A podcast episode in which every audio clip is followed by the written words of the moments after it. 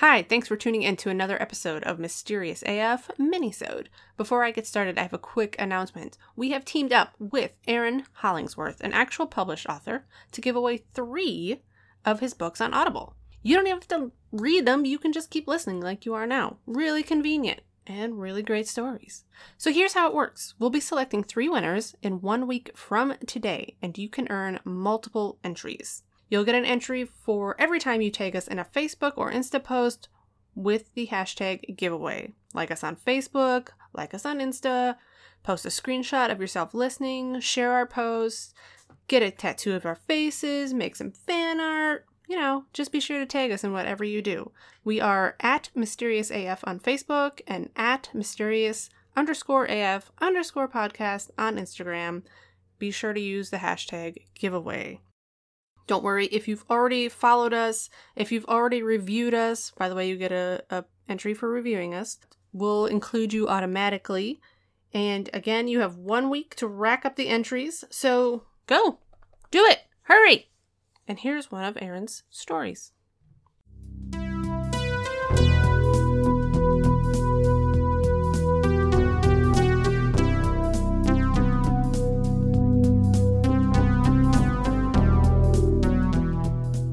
Well, hello, and welcome to Mysterious AF. My name's Charles, and there's silence because Celesta is not here. I'm recording from the closet of the condo that Nate and I moved to in Seattle, Washington. That's right, friends and listeners. Celesta and I are no longer living in the same city. I've moved to the Pacific Northwest, and I'm sitting on the floor of our closet um, recording this for you guys. If you're tuning in for the first time, Mysterious AF is a mostly bi weekly podcast where we watch documentaries, paranormal documentaries, anything from UFO, alien encounters to cryptids and ghosts, and get together and discuss them and kind of pick them apart and usually have a delicious beverage. But today, I'm actually going to be reading a short story for you guys. This short story was written by Aaron Hollingsworth. He is an author that Celesta got into contact with.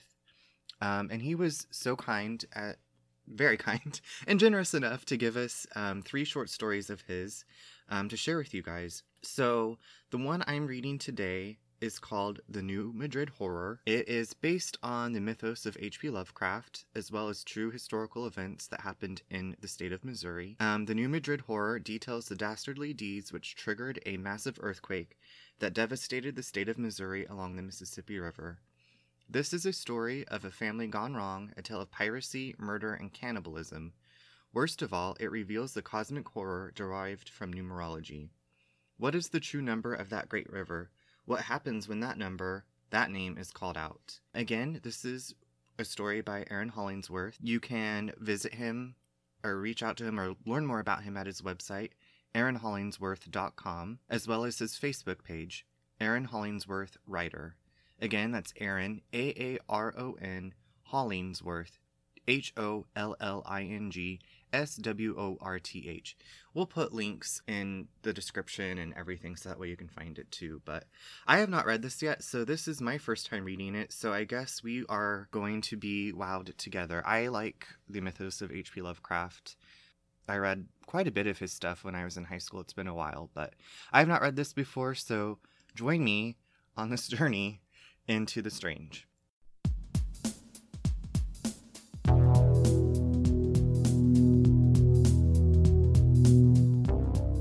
The New Madrid Horror by Aaron Hollingsworth. This story was first published in the short story collection Folded Steel More Tales of the Weird and Woeful. Ill conceived was the city of New Madrid. Ill conceived was the nearby river island where I and my twin brother dwelt. Ill conceived were we. Our parents had been brother and sister, twin siblings hailing from a country loathsome in the hearts of more prevalent stocks of humanity. They had grown and dwelt together, orphans in this once Spanish territory. They had no particular skills to offer the budding civilization. Townsfolk wanted no help from them to settle the land that would someday be named for the canoeing natives that paddled the many creeks feeding that monstrous and muddy river. Other settlers shunned our parents for their strange and secretive ways. This imposed exile perpetuated the incestuous practice that led to my and my brother's abominable conception. My brother and I bore not only the ethnic distinctions of our parents' homeland, but the retro miscegenation seemed to sharpen those distinctions to monstrous effect. It was more than mere deformity, it was as though the inbreeding were returning our bloodline to a more complete state. After a singularly harsh winter that claimed the lives of our immediate progenitors, my brother and I dined on the withered flesh of our starved parents' remains, and we underwent a metamorphosis which I can only describe as structurally contemptible and expressively vile. Our distinctions sharpened razor keen, as did our awareness, and all who beheld and heard us felt as though their eyes were gouged and ears cut, although the pain was purely psychological. We dwelt in a ramshackle hut encompassed by a shady copse of trees on an eye shaped island in the Mississippi, just north of New Madrid. The Snake's Eye, we called it. That sliver of forested tract was our provincial hideout, isolate but not desolate. It was from this forested observatory we spied the copious, roughly fabricated river rafts, modest vessels stuffed with goods, and wares bound for trade in the southern settlements along that immense waterway. The raftsmen, delivering their northern abundances, feared storms, vagrant Chickasaw, crocodiles, river serpents, and jutting rocks hidden by the muddy flow. Had they known the intentions of the twin recluses sidling through the nigh foliage, they would have feared myself and my brother, moreover. It took years to perfect our methods. Our juvenile murders had been careless, shambolic struggles with little spoils to show. We would carve up a lone settler, or sometimes a small family, and bear their belongings to the New Madrid trading posts in exchange for supplies we needed. Eventually, it became burdensome and hazardous, for there was always the looming possibility that our spoils might be recognized as the property of some known person dwelling not too far off in those vast woodlands.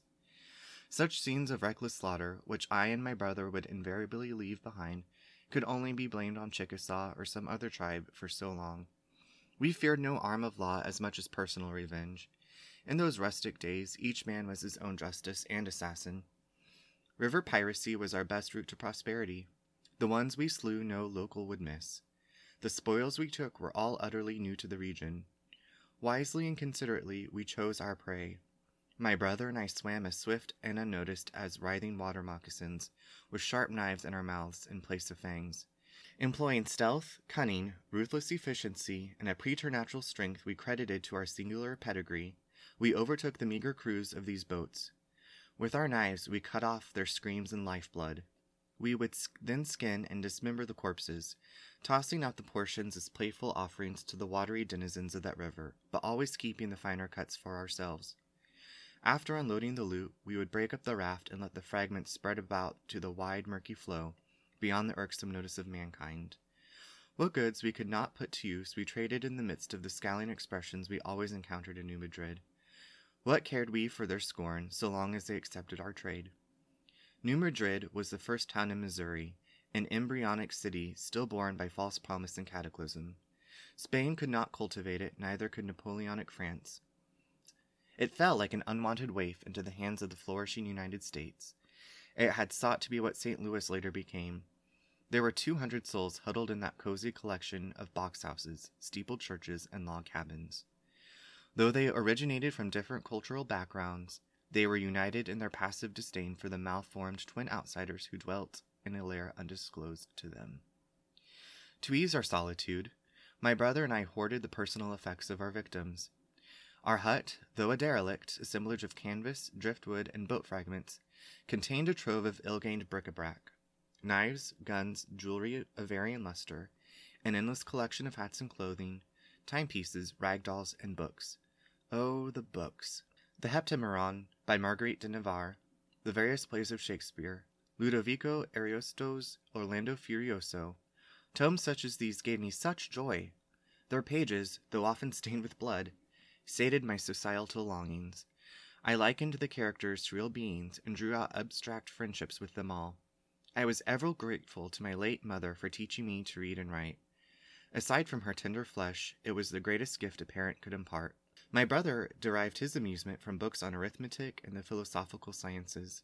He would often tell me, over our supper fires, that numbers were living things, that they could breed with and consume each other, just as we were twins of twins. He said that by our eating those who had made us, we had performed an inverse equation, a paradoxical reaction that separated us from not only normal society, but from the world itself. We were zeros on the cusp of many mathematical results, and all the problems we caused others were part of a cosmic sum already calculated. Thus, we were free to do as we pleased, because none of it counted. Our accomplishments and failures were not in the great chaotic scheme of things. While I found these theoretic ravings charming, I did not give them much thought until he acquired a copy of Daniel Bernoulli's Hydrodynamica. My brother learned of differential equations, and his mathematical fervor induced nigh constant vocal ponderings. I soon picked up this fervor and let it burn silently in my mind.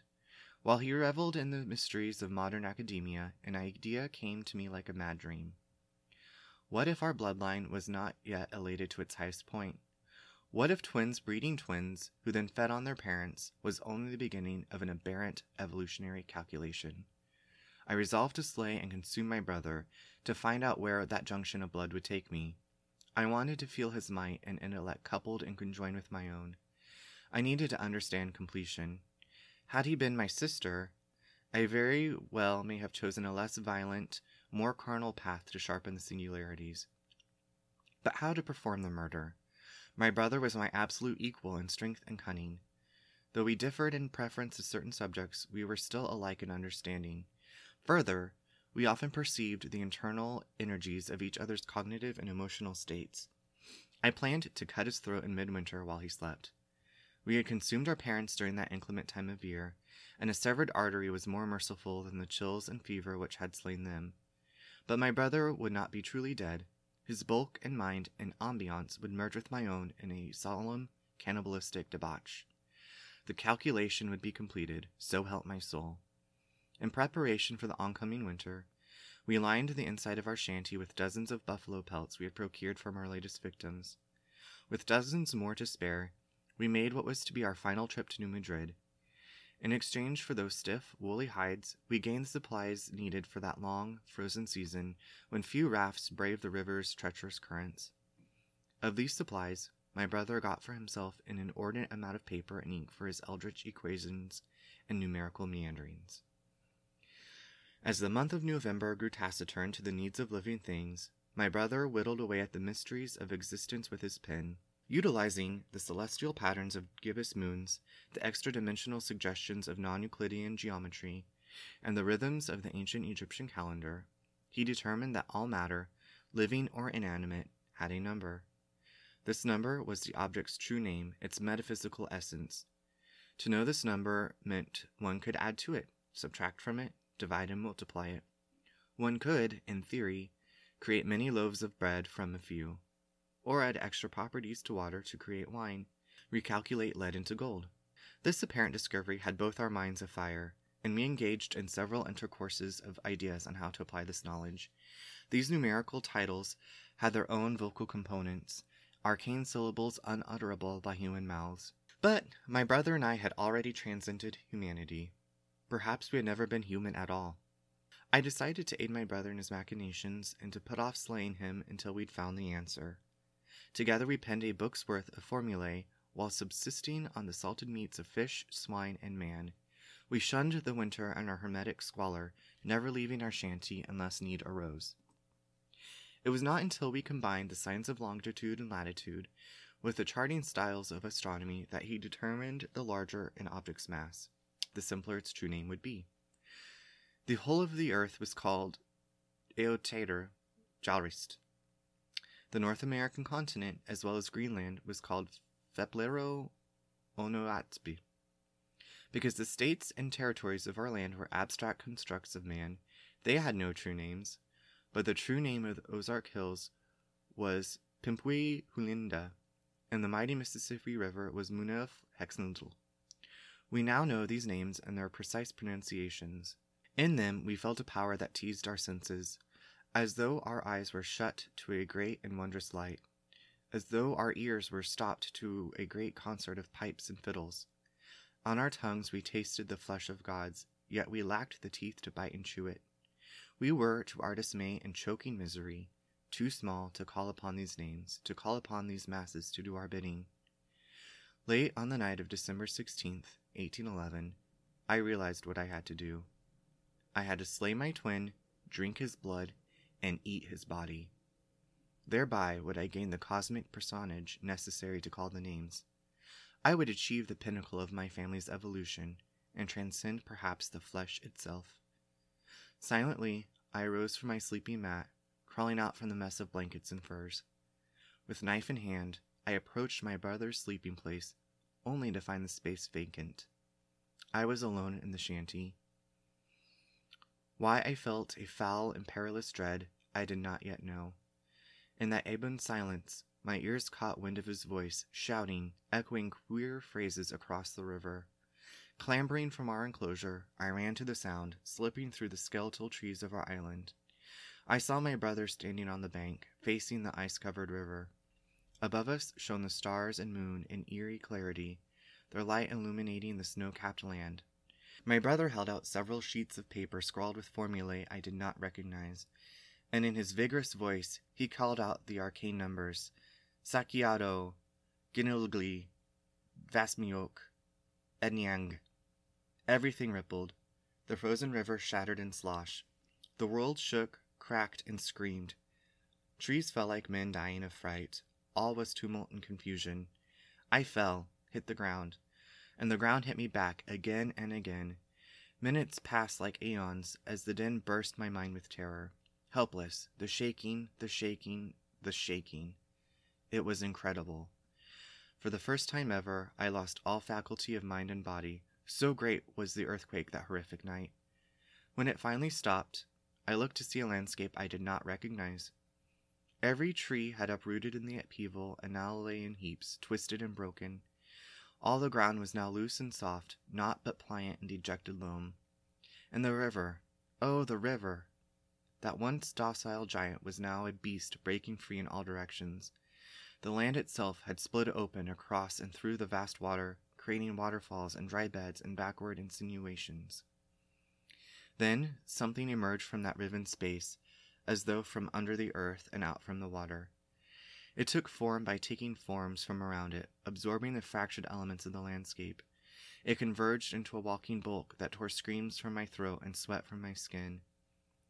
This towering dread waded through the colliding waves like a child through a blathering stream. Its head and body were that of a catfish with countless barbels twitching and wriggling from the corners of its repulsive mouth. Its stagnant eyes drank the light of a thousand stars and vomited that same light in vile rays of colors ill conceived. It shuffled on the long, thin legs of a cadaverous blue heron. Its arms, if one were to call them arms, were two prodigious trees, dead as driftwood, but alive with inexplicable motion. The fanny branches flexed and bent like hundreds of fingers and elbows. The nightmare breathed and screeched a hideous moan that scattered blades of clamor through the air. Then the behemoth's emanating gaze fell and fixed upon our island, and I surrendered any notion of salvation. As it lumbered in my direction, I buried my face in the discordant earth and quivered with sobs. I heard its spindly legs cut through the upset river. Swoosh, swoosh, swoosh. Swoosh! Squirming in my panic, I gazed up for what I thought was the last time. It loomed over our island, and I realized just how small and pathetic a thing I was, no more than a twig afloat the great river of time. This monster, this presence, was more rooted in existential relevance than I could ever dare fathom. It casts those ghastly optical beams downward to a single point on the bank my brother. My twin brother stood with arms and face raised in exultation, his cries of mad jubilation barely audible over the sound of confused rill all round us. At his feet, a mass of papers muddy and scattered. I called you and you came, he cried.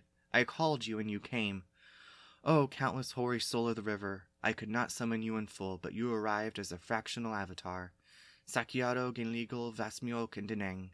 The numerals do not lie and as he cackled and screamed and leaped in victorious ecstasy, I saw the soul of the river stoop down to take up my brother and its writhing mass of barbels. As those slithering marine antennae coiled about and caressed my still laughing sibling, my brother's flesh and bones softened into an umbral jelly, then became a pitch black body of smoke. As the towering fiend inhaled the inky cloud into its sickening maw, all fear left me, and I stood screaming with audacious ire, Mine! He was mine to eat, you damned devil! Give him back! Even as the abominable giant stood back up, even as it walked away in that colossal gait and disappeared back into the fractured stream, I screamed and cursed and implored it to return my other half until my voice and mind cracked beyond repair. When I awoke the next morning, half frozen and delirious, I found in my frostbitten fists the crumpled papers my brother had left behind. I had no memory of crawling to that spot and snatching them up. The sheets were muddy, disordered, and scrawled with a complex equation I could not identify. Why he had kept it to himself, I did not know. Too weary to shiver, too broken to think, I made my way through a labyrinth of shattered trees, only to find our hut missing along with the other half of the island on which it had stood. The river had consumed my family and home. Was it rage that motivated the totemic beast? Did my brother disturb its eons long slumber? Was it merely a higher life form preying on a lesser animal, no different than a panther eating a field mouse? Or did it absorb my brother on some metaphysical level, adding his numerical value to itself, just as I had planned to do? Why Was I even capable of understanding the impulses of a being so great and vast and terrible? Even if my mind were not as shattered as the country about me, even though I am evil by all rules of men, I do not think I could comprehend such dominant malevolence. Desperate for food and shelter, I made my way to New Madrid. The budding town was in shambles. All the box houses, steeple churches, and log cabins were now splintered mockeries of buildings, and most of the people there crushed within them. The few survivors, recognizing me and seeing I was alone without my twin, took pity on me and counted me as one of their wretched collective. Together we sought out survivors, collected food, and assembled makeshift shelters from the fragmented debris of the tumbled edifices. Over the next few days, I watched them mourn by firelight the loss of their loved ones and kin. How could they know my loss? To never achieve that cosmic level of awareness that is beyond the aspirations of priests and medicine men. Nightly, the soul of the river interloped my mind and plodded through the pools of my dreams, its stilt like avian legs supporting that fishy body and head, its tree arms spread out to scrape the insides of my skull, those many whisker like barbels writhing about and licking, tasting my very thoughts, my very thoughts. Over the subsequent months, I put forth all my mental effort into solving the puzzle of my brother's calculation. I tried to call forth that sinister god, that it might change me into black smoke and draw me into its malefic frame, to merge both it and my brother. I do not know what wonders or dreads await such an annexation, but it must be done. I must follow my twin into a new womb, or very old tomb. Many years have passed since then, and many more earthquakes have I brought about in secret rites involving the many hidden names of numbers. Yet I fear that my calculations are not the same as my brother's, for the river god never comes when called. I can call forth only the repeated destruction of this remote riverland. Who knows how many thousands have perished from this toil? I am old now, settled down with a family in a warm cabin overlooking the Grand Mississippi. This region must be tamed after all. I married a plump and robust Hessian woman who bore me a boy and girl, twins, of course. One Christmas night, when the children were old and hungry enough, I slew their mother for a festive consummation of the flesh. I then oversaw their carnal consummation of the flesh, watching them bond as Shamhat had bonded with Enkidu. They are my legacy, and I have instructed them in the arcane arithmetic that my brother and I discovered. Though I may die and my children consume me, though my family tree may branch out over the centuries, we will find the correct equation to call forth that walking horror. We will stand with arms and faces raised, let ourselves be taken up, and follow after our kindred to parts unknown. An addendum by the scribe's grandson. What is time but a flowing current riving through space and matter? Sometimes this matter causes space to arc and shift like tectonic plates, and space cannot adjust with curvatures broad enough. Space can indeed quake and crack, open in cacophonous fissures that unleash the hidden dreads of extra dimensional dynamisms, before settling again to dormancy. But the damage has been done, and by the violence of such voidal terrors, time can momentarily flow backward to a cosmic, fluvial tsunami of events both reformed and undone, and underflows of indifferent hunger drag into oblivionic gulfs the pieces of matter most protuberant, such as human beings foolish enough to swim within such Judasian currents. What care I for incest or cannibalism? Why should I wish to be consumed by a monster when I hold the power to produce earthquakes and reverse time with these ancient numbers? This is America, after all, and many of our best inventions were discovered by accident or in the pursuit of some other goal. I will cause the land to ripple and crack. I will slay towns and cities and men by the hundreds until the north is in ruins and the south is either restored by temporal providence or brutally avenged. An addendum by the scribe's granddaughter. I must be brief, for my time is short. My foolhardy twin brother has unwittingly summoned Sakiado, Ginigal, Vasmioke, and Dinang in an attempt to destroy St. Louis. The city still stands, and my brother has been absorbed. We now gather at the feet of our God as it takes us one by one. I must go, the holy gaze is upon me. The end. Again, this was The New Madrid Horror by Aaron Hollingsworth. And you can find more about him at his website, aaronhollingsworth.com, as well as his Facebook page, Aaron Hollingsworth Writer. Thank you so much, Aaron, for sharing this with us. We have two other stories we're going to be sharing with you guys, which will be coming uh, in the later weeks. And that was that was a good story. I um like I said, I had not read this before, as you could probably tell. Um, I'm going to edit it a lot, but interesting take on Lovecraft mythos and summoning gods with arcane knowledge and you know dark family secrets i think is a lot of what hp lovecraft like a lot of the stories i remember but anyway this was uh, mysterious af if you like us please rate review and subscribe you can find us on facebook mysterious af instagram mysterious af podcast you can write to us at our at our email address which is mysteriousafpodcast at gmail.com and Celesta, I hope you're doing well and having a great week. My nose has started running for some reason. Miss you. Talk to you soon. And as always, stay mysterious.